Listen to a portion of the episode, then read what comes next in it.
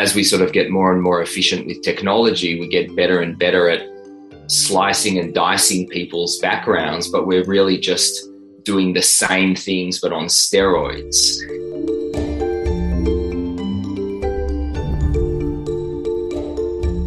Welcome to UpTech Report. This is our Apply Tech series. UpTech Report is sponsored by Terraleap. Learn how to leverage the power of video at terraleap.io. Today, I'm excited to be joined by my guest, Omer Molad, who's based in Melbourne, Australia. He's the co-founder and CEO at Vervoe. Welcome, Omer. Good to have you on. Hey, Alexander. Thanks for having me. Good to be here. Now, Vervoe is a skill testing platform. I'm excited to dig into that, unpack it, but I'm going to start with Omer. Can you share what is the problem that you see in the marketplace and that you're set to solve? The problem is that historically, most hiring decisions have been um, made based on the wrong signals, the wrong information, uh, particularly people's backgrounds. Um, and in addition to that being unfair and uh, excluding people who would otherwise be great at the job, it's it's also um, not productive and, and inefficient because you're uh, you're not hiring based on the only thing that matters, someone's ability to do the job. Instead, you're focusing on how long they worked at a certain company or where they went to school or um, maybe not deliberately, but how familiar they seem to you and how comfortable you are with that that type of person and their background uh, and those sort of things. And um, as we sort of get more and more efficient with technology, we get better and better at slicing and dicing people's backgrounds, but we're really just doing the same things but on steroids. Um, and so what we're about is um, breaking that down and and and sort of getting back to the fundamentals of well, can someone do the job? It doesn't matter if they're 50 years old or 20 years old. Doesn't matter their gender. Doesn't matter if they went to Harvard or they're self-taught. Um, but can they actually do the job? And let's see them do that. So, according to your website, it says Vervoe's AI automatically assesses, grades, and ranks job candidates based on how well they can actually do the job. I mean, that's everyone loves to know. Okay, how well can you do this job? But how does that actually work? How can you explain?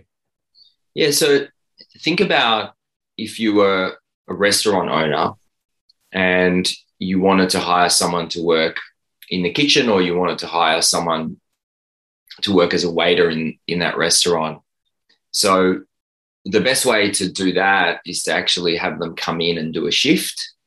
And then you'll know everything you need to know. You'll see how they interact with others, how they work with customers, how they make an omelette, whatever it is that, and you get to see that in your environment. So um, if it's at a, um, a Chick Fil A um, or a, a, you know a Nando's, that's going to be very different to like a five star um, restaurant. So context matters, uh, and so um, now, now imagine that uh, you have a vacancy and you have 200 people applying for that vacancy. You can't bring all 200 in to to spend uh, to do a shift with you, um, and so what you end up doing is eliminating, you know, 199 of them, or you may probably eliminating 195 and interviewing five, and that which is the traditional hiring process. And so, what we do is we let you uh, bring that person in for a shift, but we do that virtually. We, we do the digital version of that.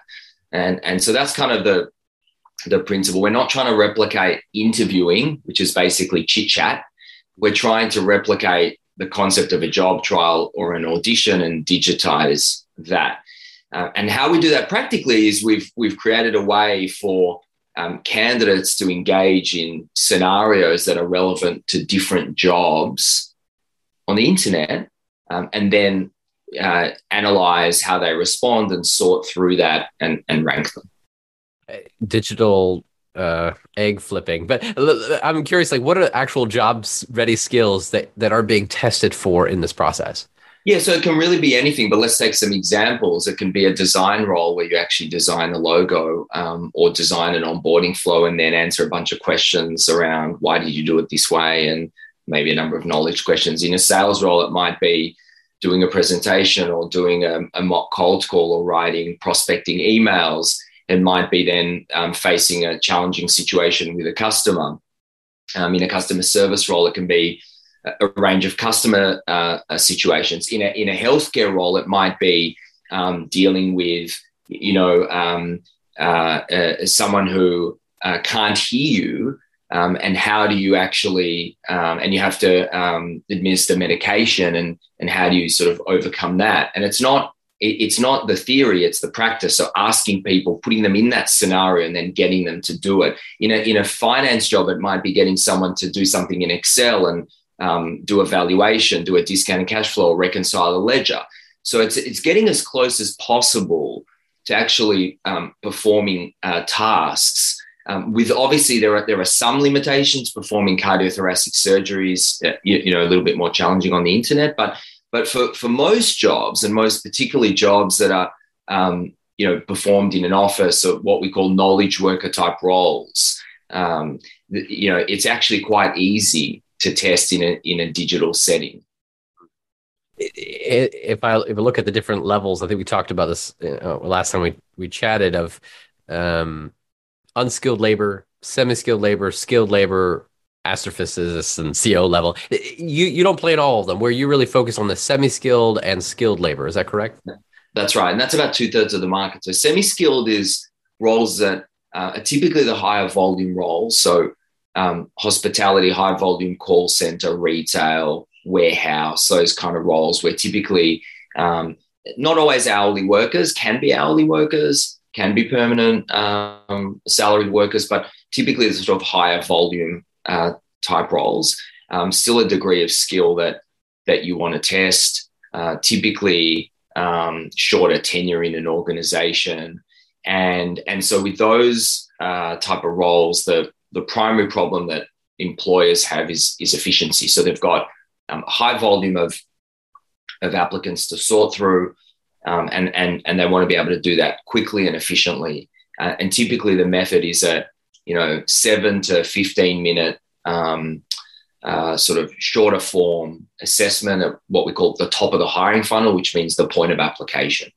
Um, and, and, then in the skilled space, there's typically um, more highly skilled people, um, often known as like white collar, not, not a term we love using, but knowledge workers. So um, software engineers, uh, enterprise salespeople, um, these sort of people, but also healthcare more technical roles typically performed in an office today more so at home remotely but those kind of roles um, not a high volume of applicants. So you might be dealing with five to 30 people um, but a more rigorous assessment so testing um, coding skills um, behaviors um, you know on the job skills but in context of the job just like we discussed you know selling umbrellas is different to selling enterprise software so so there's no such thing as sales. There's sales in context, and prospecting is different from closing, and and being a um, a, a, registered nurse in you know emergency an emergency department is different from a personal care in aged care and so on. Um, and so we put people in. So these are more rigorous, sort of advanced uh, assessments for these kind of more highly skilled roles. This is a unique point that I want to bring out again. You said it, you don't want just any salesperson. You want the right salesperson for what you are trying to sell, or the right healthcare person for what you're trying to do.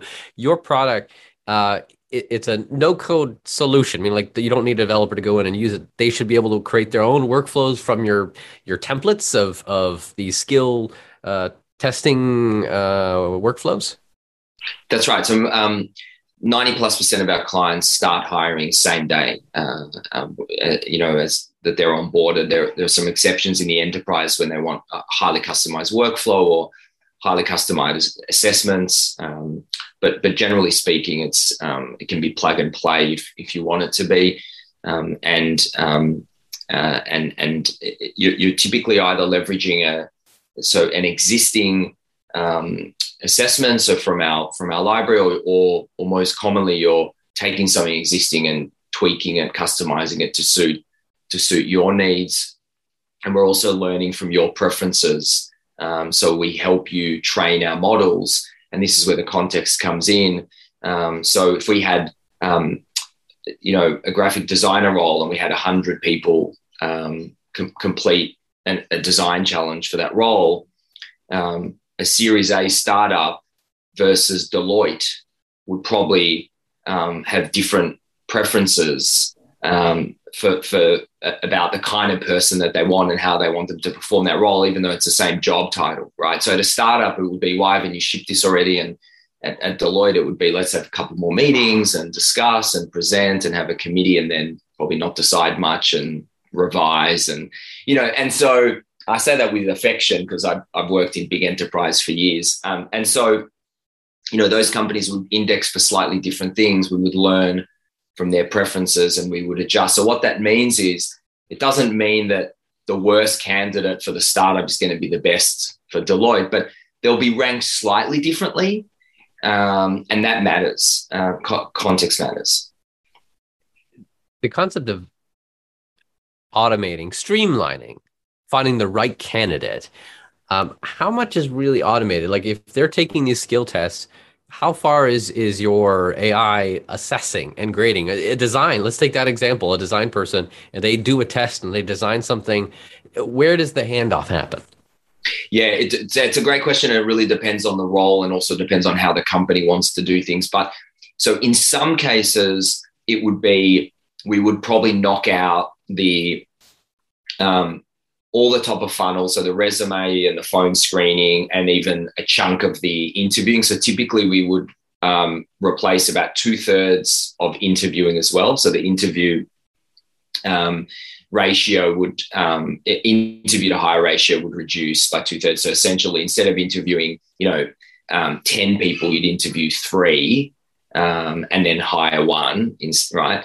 Um, and and you would then go from so it says you have 100 applicants, you would do 10 interviews. Now you're going to have 100, you'll interview three um, and, and you'll hire one, but also not only interviewing fewer, the interviews are very different. You don't have to verify that they can do the job during the interview. You've done that already. So in the interview, you can actually sell to the candidate, which is more important, particularly in today's market. Um, and and you can focus on are we a good fit for each other? How do we, we set you up for success on the role? Those kind of things. Now, some companies use us um, all the way to offer. So, particularly for the semi skilled, higher volume roles, um, they, they automate absolutely everything. But as the role gets more skilled, there's an inverse relationship between um, sort of skill and automation. So, um, there'll be, you know, the assessment will be a reference point um, but but you'll also want to spend more time. So let's say you're hiring a VP of sales, you wouldn't expect to automate the majority of that hiring process, nor would the candidate expect that. But the assessment might be a component of that, and then you probably want to have a series of discussions before you make um, a senior hire. The key point is that for the highly skilled roles, the problem we solve we call it confidence, whereas for the semi skilled, high volume, it's more efficiency. So for mm-hmm. high skilled roles, there's not an efficiency problem, right? Time is not the issue. You're, hire, you're making a very senior hire. It's not about saving time, it's about having confidence to make the right choice. Mm-hmm. And we help you reduce information asymmetry by giving you a really strong signal about functionally being able to, to do the job. The information that it's providing highly skilled it, it's i appreciate that point. It's like you're giving that confidence score eh, versus more of an automating for the higher volume. Is it giving a number? Is it simply saying all right this person is a, a 72% on their salesman ability yes but and so so we uh, in each assessment we test a number of skill groups um, and they can be what we call job specific skills, often known as hard skills, um, or, or, they can be general work skills, skills applicable to many jobs, often known as soft skills behaviors. So, um, and, and you can design, you can determine what you want to test. It can be assertiveness and it can also be negotiation. Okay. Um, and so we'll give a score for each skill group, but uh, that score is not some global benchmark because our assessments are not out of the box uh, those scores are determined by they're relevant to, to the sort of mean group in that cohort that you're testing, right? So, so that's an important point. So, um, so it's not some 76 that that, that may, it's not like doing your SATs and you know what that means. It's relative to the other people doing that assessment and relative to how hard that assessment is and how you've trained the model. So you can, for example, um, you know, we can discover, let's say we put 100 people through an assessment and the vast majority of them get over 80. That tells us that the assessment's probably um, too easy for that role. And we'll want to A, change the assessment, and B, we're probably in the way that we're grading people and training the models, there's something to do there as well. Um, and so, really, you typically want some sort of normal distribution. Um, and then, when you've optimized the models, the scores um, can mean a great deal because you've got a, a, sort of benchmark that you're working to that makes sense for that assessment. You're, there's a lot to unpack uh, from what you just shared, both both from um, the the concept of what you're assessing, soft skills, hard skills. We'll come back to that. But you also talk about this model, how it, it is varied based on these different pieces, and you use the word model. And I'm wondering if it might scare a few people of like, wait, am I, am I having to, to manage this model? I don't know anything about data science and machine learning, and how does this work? How much does someone need to understand this, and how much does is it just just does it? What's that that balance? Yeah, so so the, the, the amount of understanding that you need to have as a user is zero um, in terms of data science. What you do need to understand really well, and what we expect you to understand is what a good what a good hire looks like for your company and for your role, right? So if, if, if you're a hiring manager or you're a recruiter, we expect you know that. We don't expect that you'll know how to test for that. And we don't expect that you'll know anything about AI, machine learning, all this other nonsense. Like that's just like so. So we expect that you can tell us what do you care about in an enterprise seller or in a designer or in a cook or in a delivery driver. We expect that you'll know, and you might not know to do that in the proper jargon or lingo or term, but you'll know how to describe it in human terms. Mm-hmm. And if you can do that, we do the rest. Okay. Mm-hmm. So, and the way that we we make it easy for you to tell us what you care about. We ask you to describe the skills um, for the role, that generates the assessment. You can then review it. You can then change, swap questions in and out. Then you approve that. Then the candidates complete it. And then we select a sample, automatically a sample of responses that are anonymized. And we ask you to grade them. And we say, hey, is this a good response? Yes or no? And we learn what you care about right so we don't we don't talk about you won't see anywhere inside our product machine learning all these kind of things we just say hey click here to optimize the grading and we get you to respond to look at like i don't know you know it might be 18 responses or something it depends. And we learn from you and good answer medium answer bad answer. And then and then we go oh now we know what you care about. We can now get closer and closer and closer to how you would grade yourself without mm-hmm. the technology but we'll do it for you while you sleep what this makes interesting is I, I made a hire um, early this year, and I actually gave it to someone. Hey, can you go po- make this job post? Uh, and then they came back, and there was over hundred applicants. We were just trying to find hire one person, and and they're like, I'm not really sure because they were doing it for me. Who's a good person? So they showed me a couple ones. And I'm like, well, I like this. I don't like that. I like this. Then they had to go through the rest and do it. They didn't actually do a good job. I ended up having to just go through them all myself.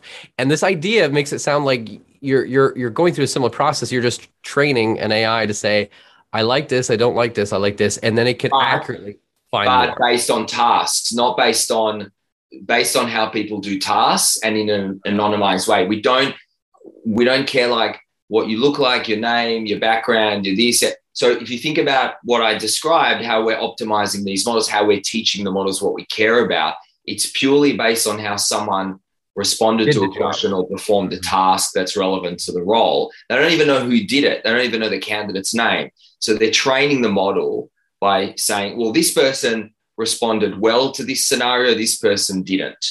And, and so that surfaces the people who are the best performers of the job, not the people who you. So when I say like, or, you know, it's really the answers that you like, not the person that you like. That's an important distinction. It, it, very important. I'm glad you you you raised that because there's a lot of concern and fear, I think, around bringing AI into the recruitment space because of bias and and and missing things and etc. but it, it, sounds like you're trying to to bypass the bias and get right to ideally the right candidates. It, yeah, and we're not, and and we're also not prescriptive. So we don't say hire Bob. We say, look, um, you know, there, there, are two kind of inputs. The first is the assessment itself. So which which as a user you have you sign that off. So this is what we're do what we're testing, how we're testing. And then the second is the grading framework, which you as a user optimize. Um, and then what you get is a stack rank of candidates, and then you can decide what to do with that. So you can then decide anyone over 75, I'm progressing to the next stage. It could be on site interview. All right. Mm-hmm. That's up to you. You could also say, I'm going to talk to everyone until you mm. get comfortable. We don't say, hire Bob. Bob is 82% or Bob suits a role in sales. What we say is, based on the role that you're filling, and the criteria you set, your competency framework, the skills you set are important. This is who performed well, okay, based on the grading criteria you told us matter for you. That, that's that's essentially what we're doing, but based on performance. That's what matters. So we don't know. It's it's it's full equalization. The the, the Harvard graduate um, and, and and the self taught person they're on a level footing coming into the assessment. It's just how you perform. If you and I did the same assessment, the software doesn't know the difference between us. It just, they, it just knows how we actually engage with the tasks. Coming back to this, this hard, hard skills and soft skills, we, we, we kind of like talked about okay, this is how someone could answer. But could you give me some examples of, of, of each one of, of how you guys uh, deliver that type of testing for hard skills? Well, well, let's talk about let's talk about resilience. Um, I think most people uh, as a skill. Um, and some people think it's a personality trait, but um, personality traits are really things that don't change over the course of our lifetime, and skills are typically things that can be learned and can can be influenced and change. Um, now, if I said to you resilience, or to most people, the word resilience, you probably got a sense of what that means. You might think I'm tough, I can bounce back from things. That, that's the kind of connotation. Uh, now, so how do we test for resilience? Now, let's say that we're talking about a sales development rep. So someone who's doing cold calling, they need to be resilient because they're going to hear no a lot. And so they need to kind of come, bounce back and, and keep. So you can test for that in the context of, of that role. You can put people in these kind of scenarios where, you know, they hear no a lot and see how they, what, what do they do and how do they respond? Okay. Now let's say that you're a um, 911 emergency operator. Okay. And you're constantly getting phone calls of people that have been stabbed or heart attack and that kind of stuff. You also need resilience. Um, but it's very different resilience to the salesperson who's doing prospecting, which is kind of a bit of a game, right? Yeah. Mm-hmm. Okay. So if we're going to now evaluate someone's suitability to be an emergency response, you know, to work in an emergency call center environment, well, we're probably going to test their resilience differently. We're going to test it in that context, mm-hmm. not the context of the cold calling uh, uh, person, right? And so when we talk about soft skills, we always caution people like, don't generalize. Don't think about are they resilient? Think about are they resilient in your context? Mm-hmm. I'll give you another example attention to detail. Um, I don't consider myself having as having good attention to detail, but some people think I have really good attention to detail. You, you know why? Because I think for a CEO, I have okay attention to detail. For a librarian, I have terrible attention to detail, right? And so, you know, the level of attention to detail you need in my job is different to a CFO and different to a librarian and different to a data entry person. Mm-hmm. Completely different. Mm-hmm. So I come back to this point of context matters. So let's not talk about attention to detail. Let's talk about attention to detail in this job, which can be very different for each job when when it, when you're looking at the actual assessment to um, and I appreciate the distinction between